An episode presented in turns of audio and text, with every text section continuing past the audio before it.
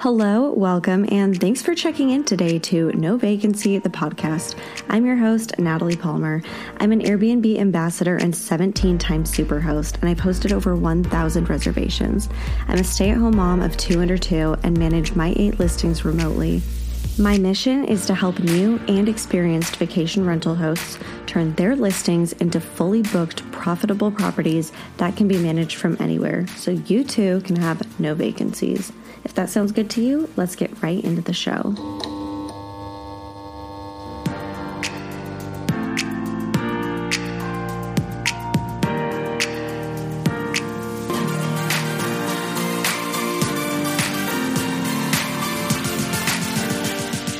Hello, everyone, and welcome to another episode of No Vacancy, the podcast.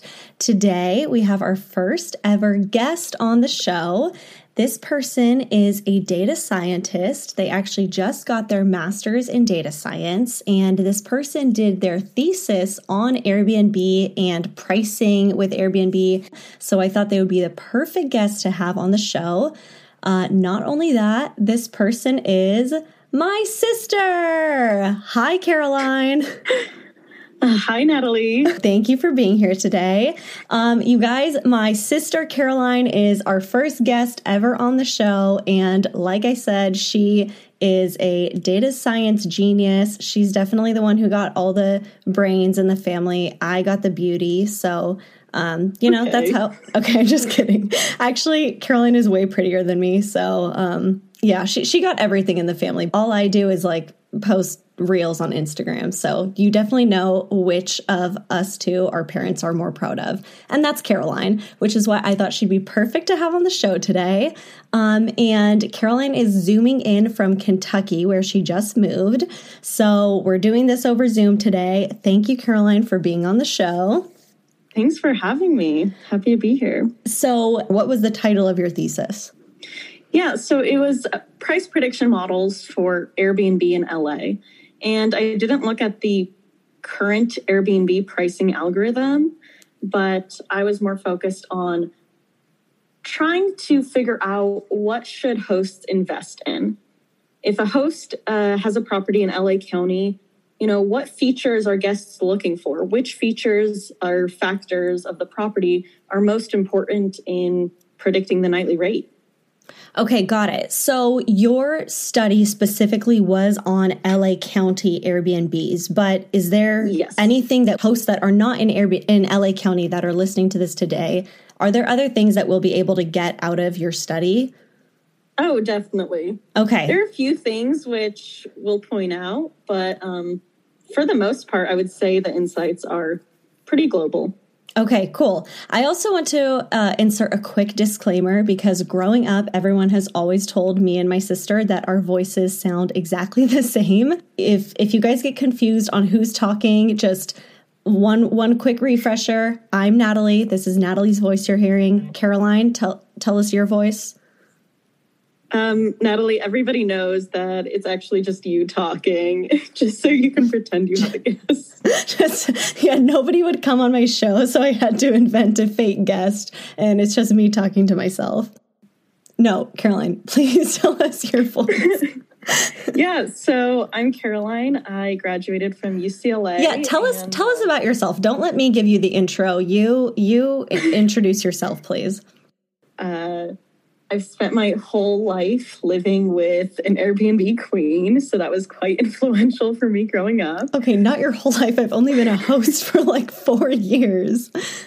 I graduated from UCLA, summa cum laude. Little genius Sorry, girl. This isn't the time to brag. When is?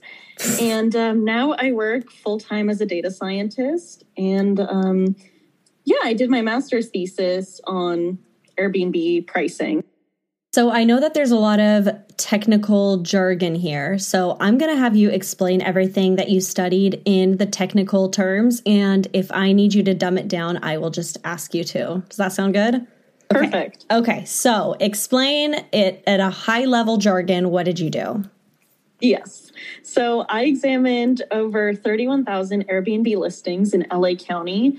And I looked at all of the what I'm going to call features of their listing. So that means you know, their location, the number of reviews they had, whether or not the host is a super host, um, the listing title, all of those kinds of things. So, sorry analysis to pause yeah. you. So, features refers to more than just the amenities or the features of the home. You're looking at the features of the entire listing.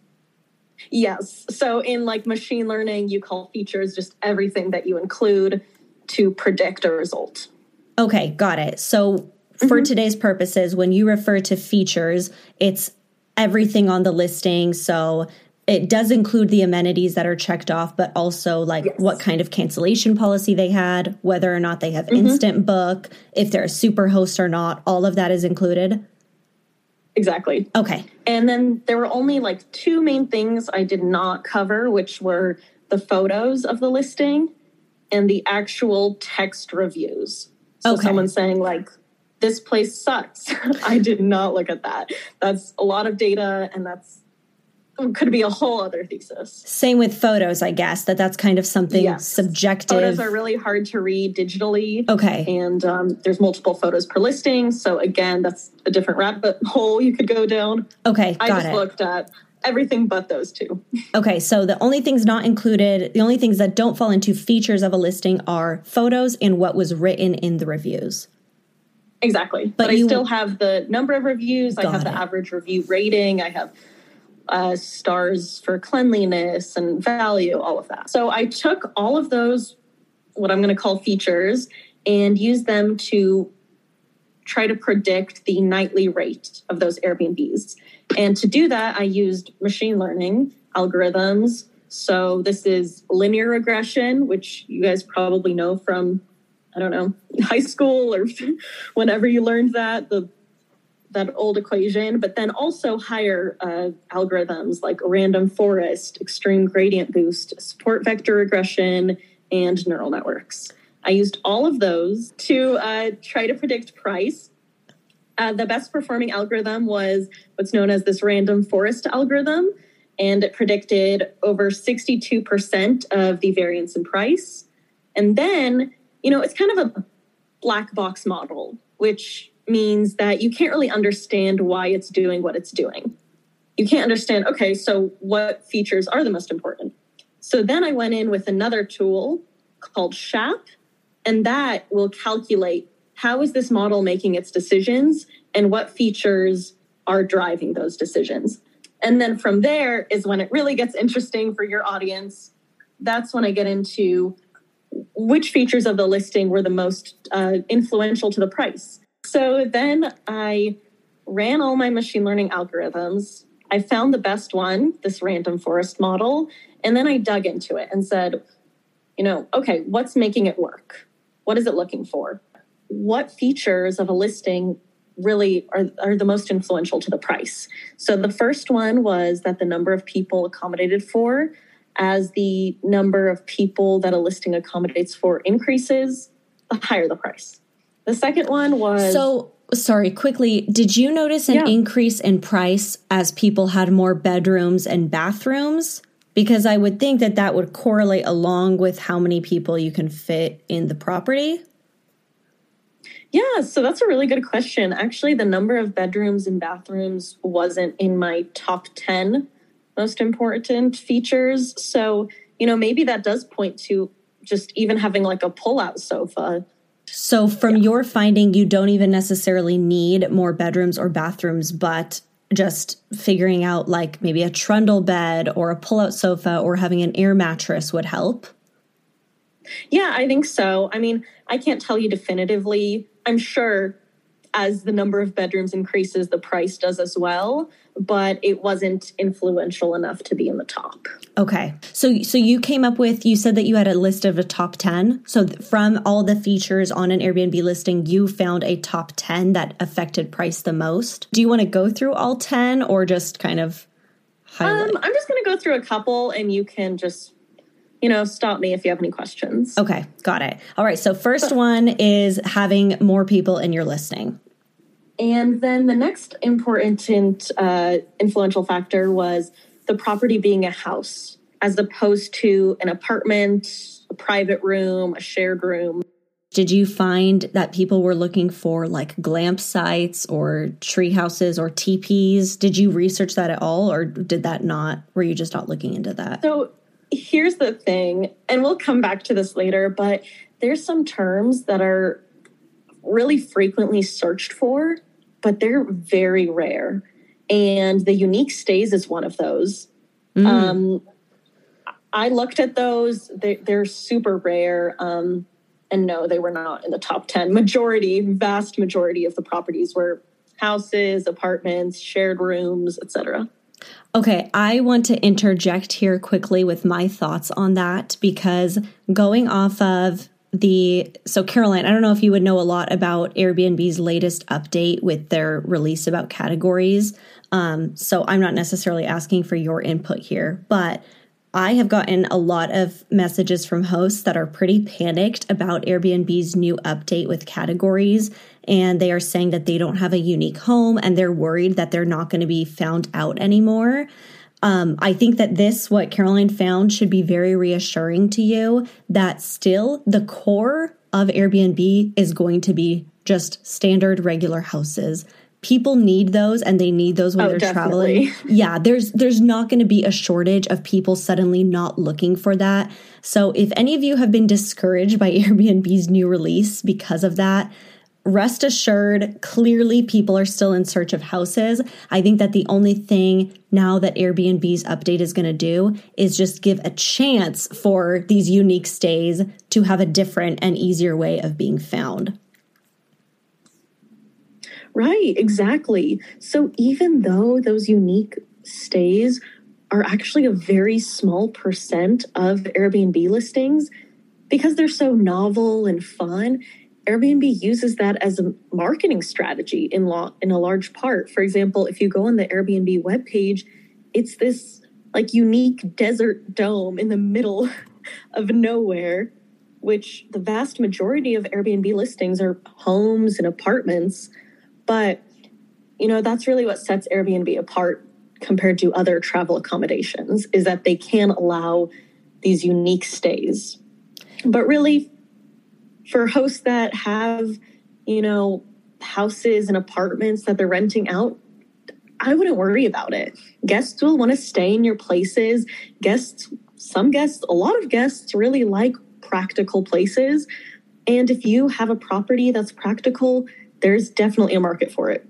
Yeah, I would I would completely agree and I would say that the fact that Airbnb has to highlight domes and tree houses and stuff on their homepage, it's almost because they have to give marketing dollars to those types of properties. Uh, whereas just a standard home with bedrooms and bathrooms and running water and electricity does not need any help from the marketing department. People are going to book that no matter what. Yeah, exactly. And think about yourself and when you travel. Yeah, maybe sometimes you go on some, you know, unique or luxurious vacation, but other times it's to travel to a friend's wedding, to see someone from out of state, you're a traveling nurse, you're a family on vacation and you know, do you really want to stay in an igloo? Probably not. Yeah. Okay, so what was the next feature that you that you analyzed in the top 10? Yeah, so the fourth feature was having a hot tub, mm. sauna, or pool as being really highly correlated with price. Uh, what was interesting here was that I haven't found that in any other research, but I mean, we all know intuitively that there's a draw with pools. And so that did bear out in my findings. How many listings have saunas? I don't think I've ever even seen that. Yeah, I do think that's a small percent, but I just grouped um, all three of those together. Okay, gotcha. So for yeah. sure, so having one of those did make it to the top four. That was the fourth highest thing that would determine you getting a higher nightly rate. Exactly. And number five was the availability of the listing for the next 30 days in their calendar. So that's just something I could scrape from uh, the web listing. And essentially, so this isn't a feature of the home, but this goes back to what we were saying that this is a feature of the listing. This was something you were able to track on listings and factor into your data. Right. Everything okay. online. Okay. Yes. So I was able to gather that. And so, in other words, as the number of available days of the property increased, the price increased with it. So, you know, what I concluded from this was that in the hotel industry, it's really common to decrease the nightly rate far out in advance mm-hmm. and increase the price as the date nears. Mm-hmm. But among Airbnb hosts, often the opposite strategy is used. The property is overpriced for days far out in advance, and then it slowly drops over time. This is so interesting to me, and I have definitely found this to be the case with myself as a host. That when we get last minute cancellations, I have to drop the nightly rate in order to try and re get and, and capture a new booking. And whenever I tell people that, other people who aren't hosts are always confused, and I always get asked, wouldn't you be able to raise the rates because it's a last minute booking? So I am actually really fascinated that you found that because I oh, really? know coming from the hotel industry that that's what people are used to, but that is not reflected in Airbnb. So why do you think that is? I don't know. I really don't know. Do you have any theories?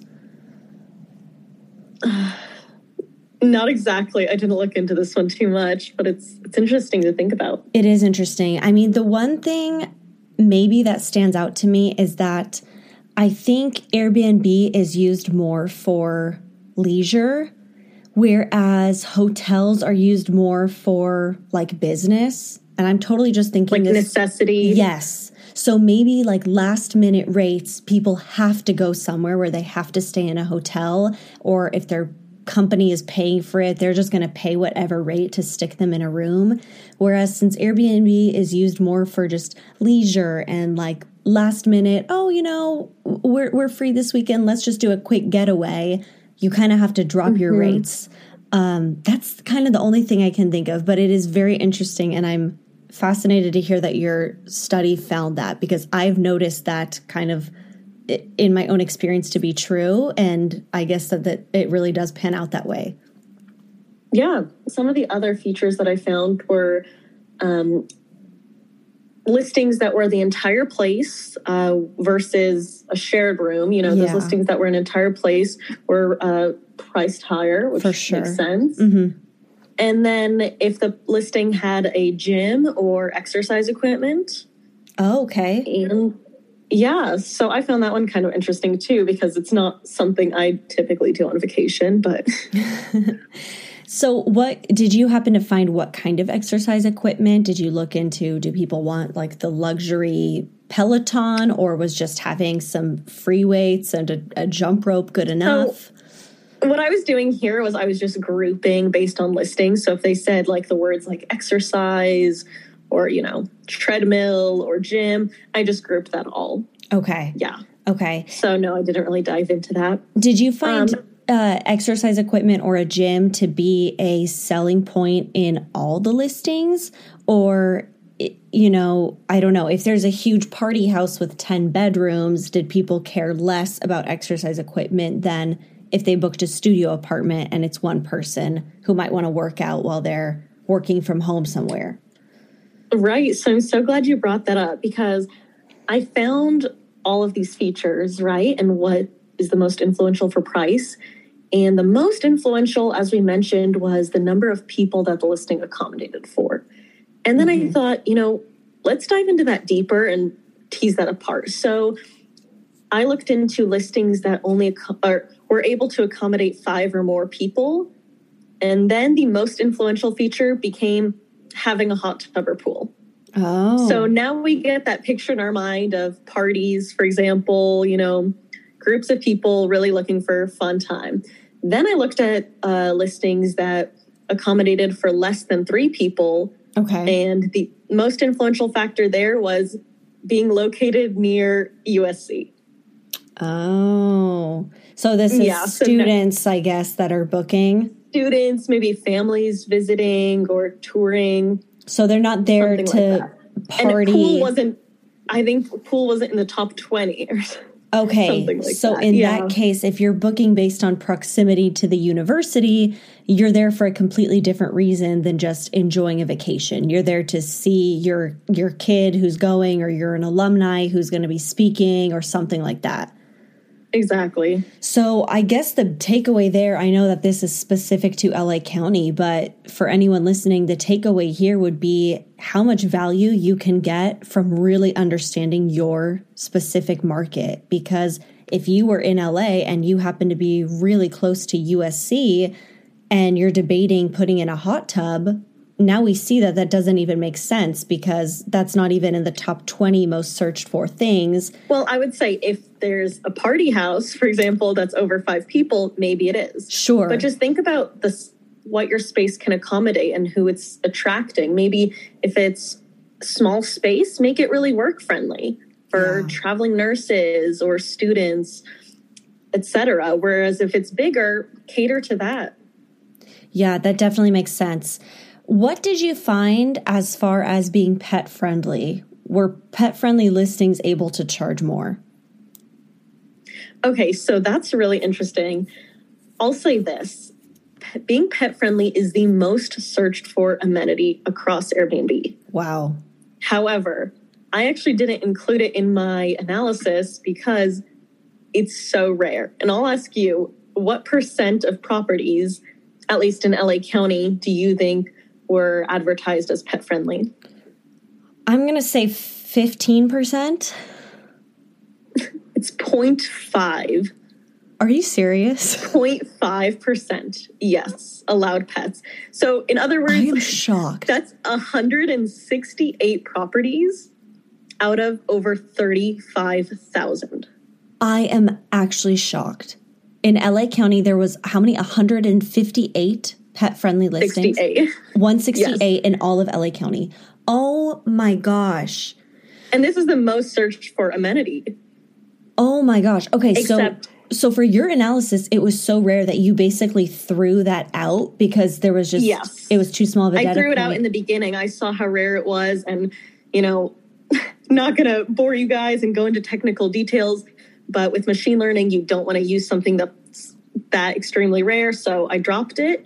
But that is really worth looking into. And if there's a host Wow. out there who's potentially wants to go pet friendly, absolutely do it. It seems absolutely great being a really search for amenity and with very little competition. I am seriously shocked right now that it's that low. I mean, wow. Okay, so there's a big takeaway. If anyone here has been on the fence about whether they should go pet friendly or not, of course, if you're severely allergic to pets or something, don't do it. But if you've been debating whether or not you should, it's time. List your place as pet friendly. it's time. And also, as we're mentioning, this is for LA County, but now that I'm really thinking about it, where else would it be higher Right. if not LA County? I mean, everyone in LA County has an emotional support animal they need to travel with, right? exactly. Okay, wow. So that that is one huge takeaway right there. Um that that honestly shocks me. What else did you happen to find? yeah, then I found a few things about the reviews because I know hosts Yes. care about that a lot. Let's talk about reviews. research goes into that in depth. Let's So- talk about reviews. I'm fascinated to hear what you found here. Please answer for us once and for all. Do we have to have a perfect five star rating to have success on the platform? What happens if we have a 4.9 or a 4.8 Okay. or even lower than that? Absolutely not. I'll say this reviews on Airbnb are highly, highly skewed. In other words, they're very positive. I'll Okay. have you guess again. What do you think the average uh, Airbnb star rating is? Again, this is in my own data, LA County. So what what I think the average Airbnb listing is rated in LA County? Yes. Um, I'm gonna say four point four. Let's go four point four. Okay, it's 4.75. Oh my gosh. So super high. And then what do you think the average is for hotels? And this is everywhere. Oh no, this is not just LA County. Yes, correct. Gosh, I don't know. There are some shitty hotels out there. Let's just say three stars. Okay, so it's 3.8. But Okay. that's a full, almost a full star below. So three point Which is eight really versus four three point eight versus 4.75. point seven five. Okay. Yeah. Wow. Um, which is really interesting that they're rated so differently. Um, and, you know, I read one article that was talking about that in theory, the average rating should be 2.5 stars. Yeah. Right? Yeah. Half of five. Yeah. Right? On average, they're average. But people really don't rate like that. And uh, looking into why the hotels are rated worse than Airbnbs, one author wrote that it's a lot about expectancy. So in a hotel, you kind of you know what a three star hotel is. You're always you're never going to rate a Motel Six as five stars. Okay. However, an Airbnb that's cheap and you know that matched your expectations, you Mm. might rate it five stars. So there's a little bit of a difference there. But to go back to it, reviews really did not matter much at all. Well, one thing that I have found interesting is that I I mean, I do so many consultations with different hosts and I have found hosts who have really really high-end luxury properties in, you know, Malibu or something that is truly a five-star property, like one of a kind exceptional and they do have five-star ratings. And then I've done consultations with hosts where, you know, their property is I don't know, it's cute, it's got some charm to it. The hosts are friendly, the rate is fair, the location is decent, it's fairly quiet, and that's a five-star property too and has rave reviews purely because they set those expectations. So it's kind of crazy how with Airbnb I can see such drastically different properties both have the same rating just because they accurately set those expectations with their guests. Exactly. But if you saw that a hotel resort in Hawaii and your local Motel 6 both had five stars, you would be questioning things for a little bit. sure for sure so basically the airbnb industry just it, i mean a lot of people compare it to hotels but it really is different in a lot of ways it cannot be compared Yeah. So just to be clear, I did find that the higher the uh, reviews, the higher the price on average, but it was a very small correlation. Um, when you say the Not- higher not the reviews when you say the higher the reviews, oh, sorry, the higher the review score, the rating. okay what about the number of reviews someone has So this one was another one that a lot of previous research has gone into. I know a lot of hosts say, I'm a new host, I have no reviews, I'm really nervous. Should I lower my price? I found basically zero correlation between the number of reviews and the price. wow And yes, I was a little bit shocked. A lot of previous like research into Yelp or, other businesses found that the number of reviews should in theory increase the price, right? Right. Especially in a what's called a peer-to-peer sector where people don't know what to expect. Uber and Airbnb and Etsy, for example, you're getting a product or service from a peer and the experience can be variable each time. Got you it. don't know exactly what you're getting with an Airbnb. So that poses kind of a I'll say trust issue for the guest. They might be a little wary about what they're going to get. So a lot of this theoretical research said, well, guests probably put a lot of stock into the number of reviews because that's a way that they're going to trust the safety of the listing. like a somebody can drive up to any Starbucks drive-through and order the same drink made the same way anywhere in the country, anywhere in the world really, but on Airbnb or in Uber or on Etsy, every single creator or host or driver is offering a different service, right? Yeah. Okay. Or, you know, if you saw a pop up random Moe's Motels on the side of the road and no one has ever stayed there before, you wouldn't really want to stay compared to a brand new Hilton. Well, you know what that is. Okay, yeah, cuz Hilton has some built-in trust factor with it. So I was a little, you know, surprised by this, but upon looking into it more, I found that one, with regards to Airbnb specifically, outside of Uber or Etsy or those other companies, but Airbnb specifically, the number of reviews didn't really matter that much in previous research. And the researchers also kind of left confused.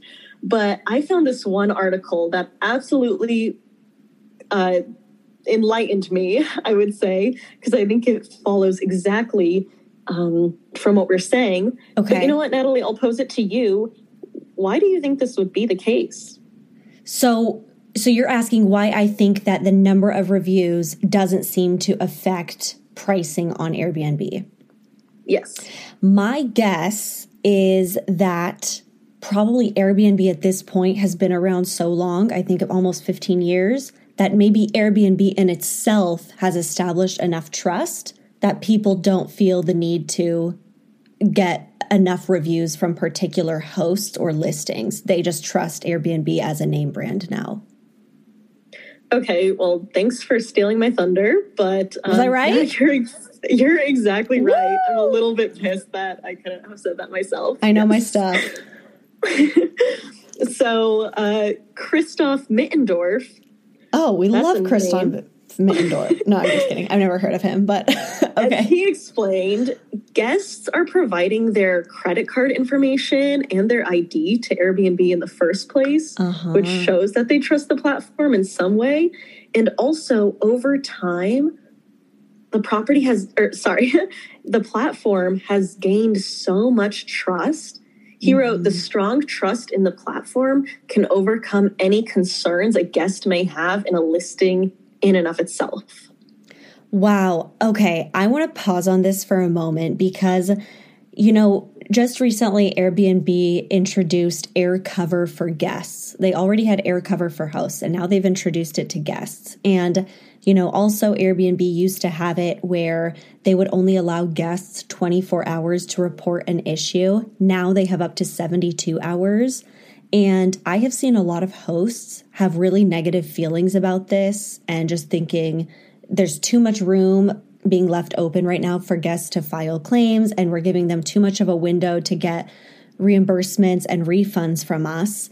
And my thought this whole time has been, you know, don't look at it that way because the more that Airbnb can instill confidence in the guests, the better it is for us. The more people are going to be traveling on Airbnb, the more tourists will be booking there, the more confident they'll feel spending more money on the platform or traveling for longer stays. And I feel like what you're saying kind of backs up this thought that I've had this whole time. It doesn't have to be hosts pitted against guests. When guests feel supported, we also win. Yeah, completely. And now, you know, when you get that bad review, which I would say is probably inevitable. Yeah, for sure. When you get that bad review, guests might be more willing to overlook it.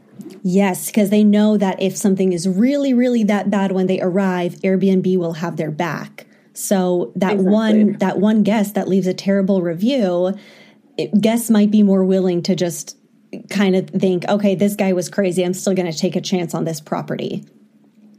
Yeah, Perfectly wow. said. Okay, that's so reassuring to know. I know a lot of people are going to be really relieved to hear that. Um, I mean, again, these are kind of thoughts that I've had in my head, so it's good to actually hear that now there's numbers and data to back all of this up.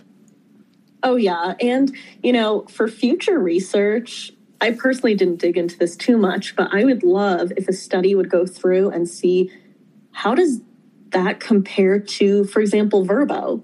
So mm. Airbnb has in a single month has over 54 million views, website visits. Wow. Whereas VRBO has 27 million. So, so pretty half. much exactly half. Yes. Wow. And I wonder if that in in one of those less, I'll say trustworthy or less popular platforms, if now guests are more critical with the number of reviews or the review score rating, things like that, there might be more nitpicky because you don't have a name brand behind it. Yeah, for sure. I know also there's a really big push right now that I see amongst hosts to start doing more direct bookings, which is where instead of going through one of the OTAs, which is online travel agencies, instead of going through Airbnb, Vrbo, booking.com, hotels.com, whatever it is, there's a big push to do direct bookings, which would be like you setting up your own website as a host and accepting bookings through there. And I'm not opposed to direct bookings in any way. If you can get them and you can skip out on having to pay the service fees to these OTAs, I think that's great.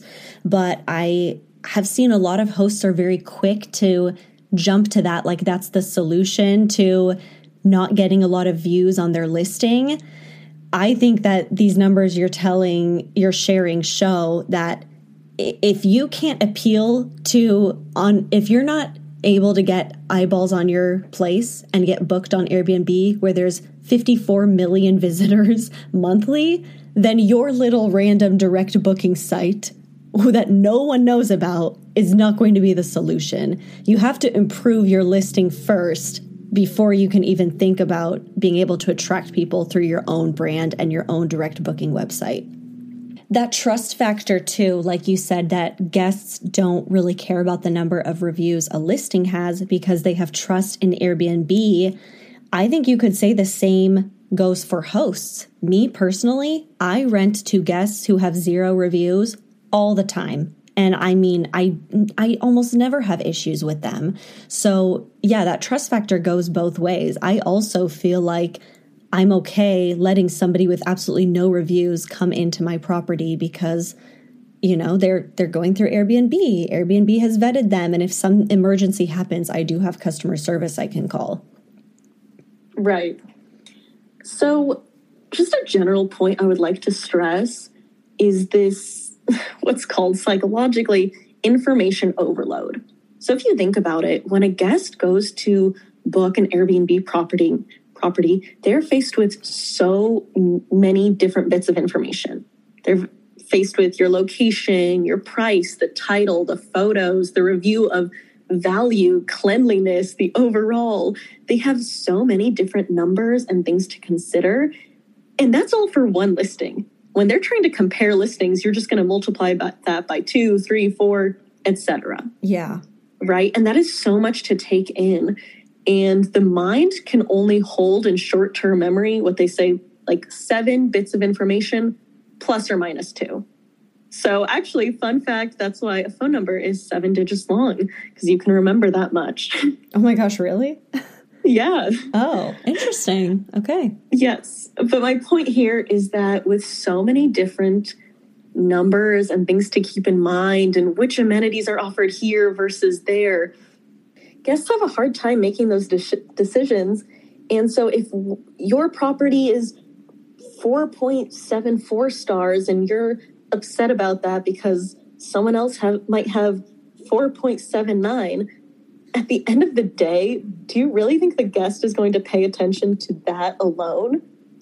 I would think that there has to be at least a minimum threshold where if you're below something, the guest isn't even going to consider booking you.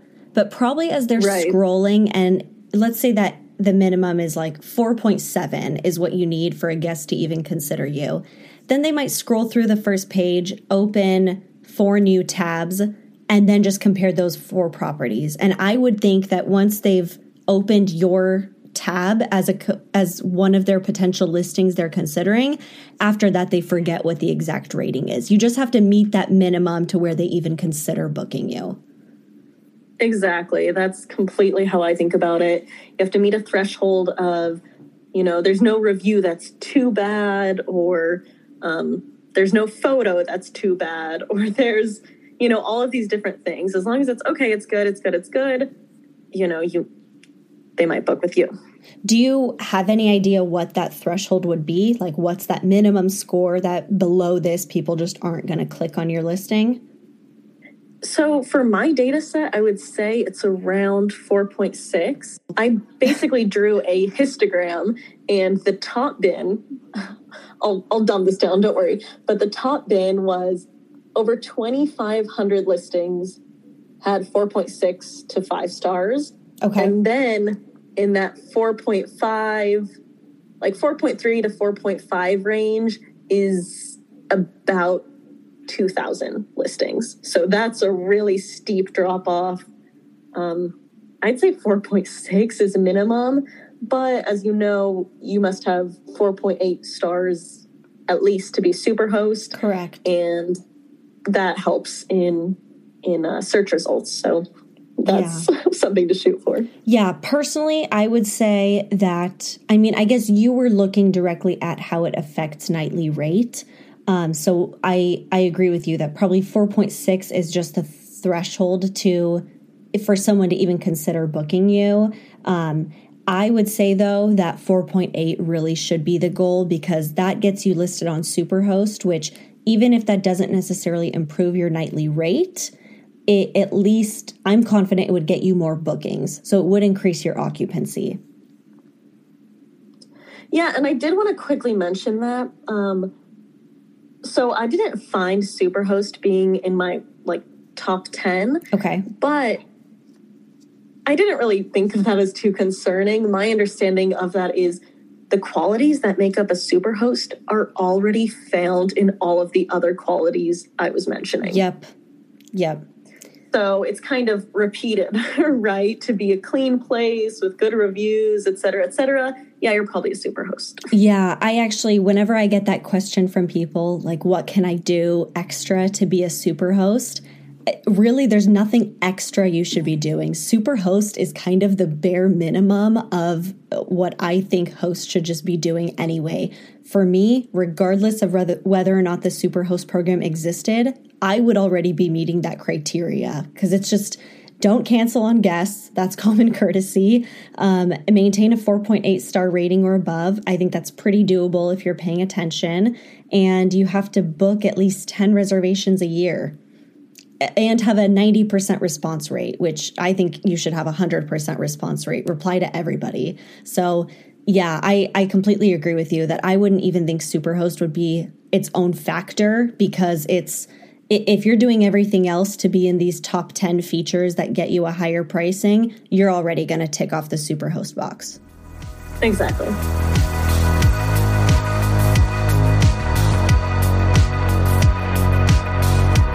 So, Caroline, um, I know for sure you've listened to my show before, right? You're probably my biggest fan. uh, maybe once or twice if I have time. Have you left me? Know. Have you left me a five star review yet? On Spotify and Apple. Oh, you're the best. Okay, so since you've listened to my show, I know you know that every week I do an Airbnb quick tip and a question of the week. So this episode, I wanted to actually put those on you and see if you have a quick tip based on your research that you can offer us. And I'm also going to pose a question to you and see what you can answer. So, oh. so first off, based on your research, what is a quick tip that you can offer to the listeners today? Okay, well, I would think one easy thing to do is, you know, as we know, summer is the busiest season for a lot of listings. Memorial Day is coming up too, then 4th of July. I think you should do a deep spring cleaning. Okay, so Carolyn, did your research find anything about cleanliness and how that weighs into listings and and getting a higher nightly rate or getting booked? Yeah, so if you noticed, actually cleanliness wasn't in the top 10. Right. Um, but previous research has found, actually a fun fancy name for it is Herzberg's two-factor theory. Okay. Has found that the lack of cleanliness is almost guaranteed to lead to guest dissatisfaction. Okay. Right? If you have a messy place, you're leaving with unsatisfied guests. But the presence of cleanliness, meaning a clean place, doesn't guarantee a good rating. And also, they studied the uh, most frequent words used in reviews, and they found that in negative reviews, they oftentimes reference cleanliness alone. They'll use words like disgust, stink, smells oh dirty, etc. Whereas words in really good reviews, um, most frequent words are things like excellent, nice, fantastic. You'll notice that they aren't just clean. Right. So, in other words, these are like global attributes about the ambiance and the decor and a lot of those other things that lead to a positive review but at bare minimum, you need that clean place. So, and that goes to showing why it wasn't super influential, is because it's just kind of the bare minimum. So, from what you found, to just summarize it, having having a place be clean is not enough to necessarily guarantee a five star review, but having it be dirty is for sure not going to get you a five star review. Exactly. Okay. Okay. So your quick tip basically is before summer season, which is peak season for most markets, schedule a, a deep cleaning, do some spring cleaning, and tidy up so that you've at least got that squared away before you head into peak season. Yes, 100%. And I know, I mean, before I was a data scientist, all scholarly, at some point I was actually helping and using some elbow grease in our listings. Yes, you were. and I painted baseboards white, for example, yep. and you know, removed scuffs and all of that. And it really does make a difference that lasts a few months. Yeah. Yeah. I think that you really should be doing, um, get like a good deep clean, I would say once a quarter. Um, but at minimum, get it in right before your peak season starts, and and that way you can kind of ride out those really busy seasons of just back to back same day checkouts and check ins. Right, and then if there's you know some ants crawling around, flies or whatever else, yeah, maybe they won't really care as much because overall the place looks clean. Yeah, I personally have found that to be true. Is if if the place was already clean, little issues like that were not a problem at all if they walked in and had a complaint about cleanliness, from there, it's like every little additional thing they would just nitpick and find more and more issues with. But you have to start with just that baseline of the place being clean and then any other issues with the with the rental are typically going to be forgiven.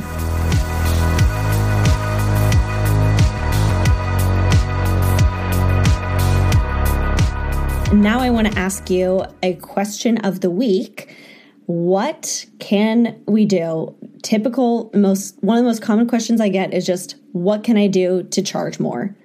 I know that you study these 10 different features, but if you can leave people with just a few things today, if somebody's sitting here right now thinking, what can I do to just get a higher nightly rate? What would what would you tell them?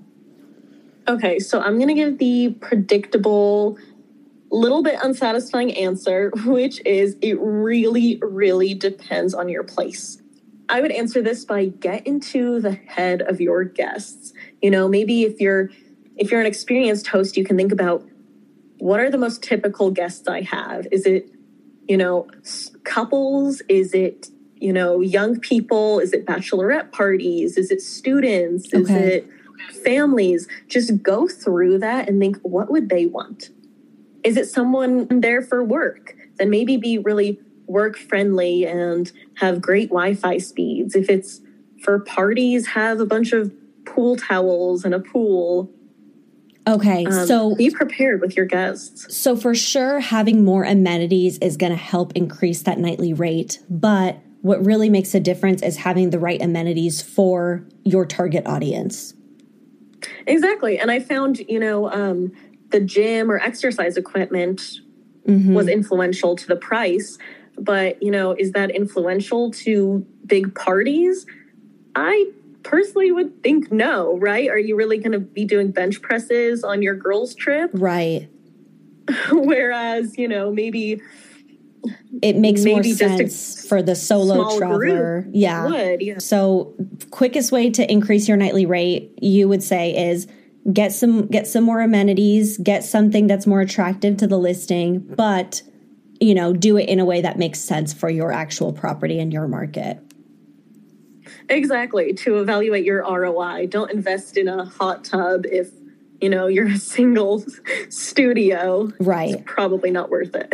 One other interesting thing was uh, I found that, you know, advertising that you have nature on your property or views uh, was also influential to price. So this includes things in your listing titles such as waterfront to beachfront, oh. mountain view. Okay. All of those kinds of experiential nature um, descriptive language that really helped. And interestingly, only 2.5% of the listing use that language. So again, we have that where there's a small minority of listings having this trait, but it probably leads to big yield.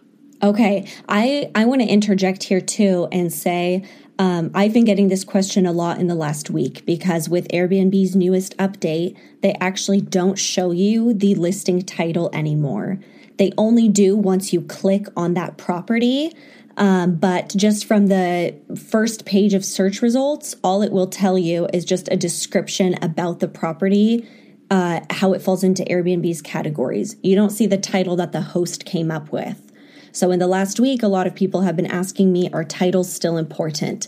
Yes, they are, because Airbnb will sort your home into the appropriate category based on the keywords it's picking up from your listing. So, to Caroline's point, if you do have lake access, beachfront access, and mountain view, those are all categories on Airbnb. So, if you put that in your title, you're going to get picked up in that category. So even though the title isn't visible still until you click, still make sure that you're titling your place appropriately so you get picked up by the right category.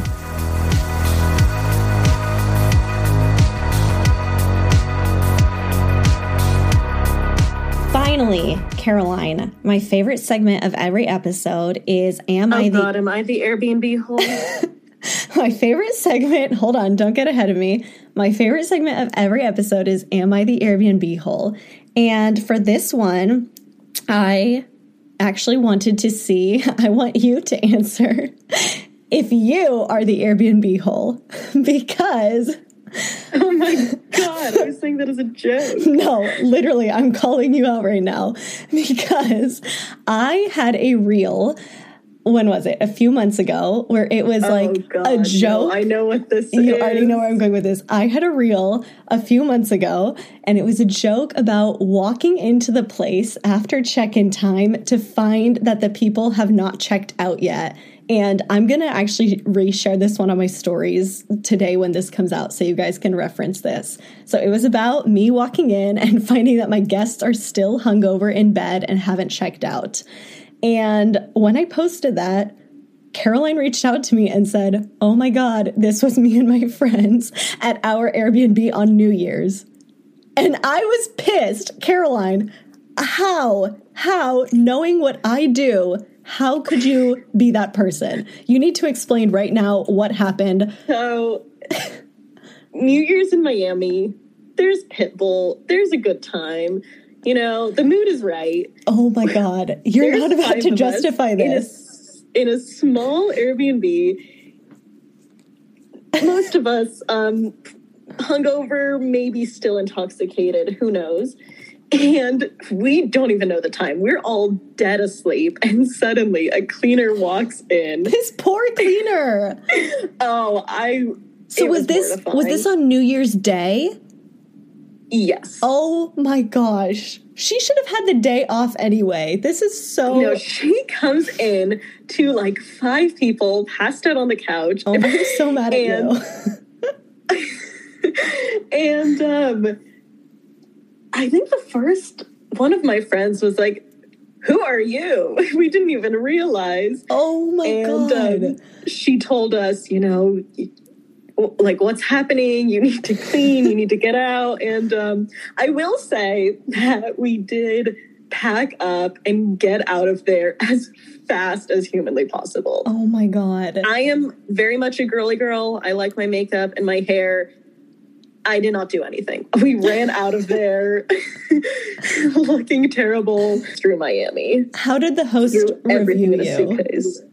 I'm pretty sure we got a five star Oh and my then we god. told well we also told the cleaner that she could get started to Okay. which she declined because i think she just wanted us to leave Yeah. which she basically said verbatim but you know to answer your question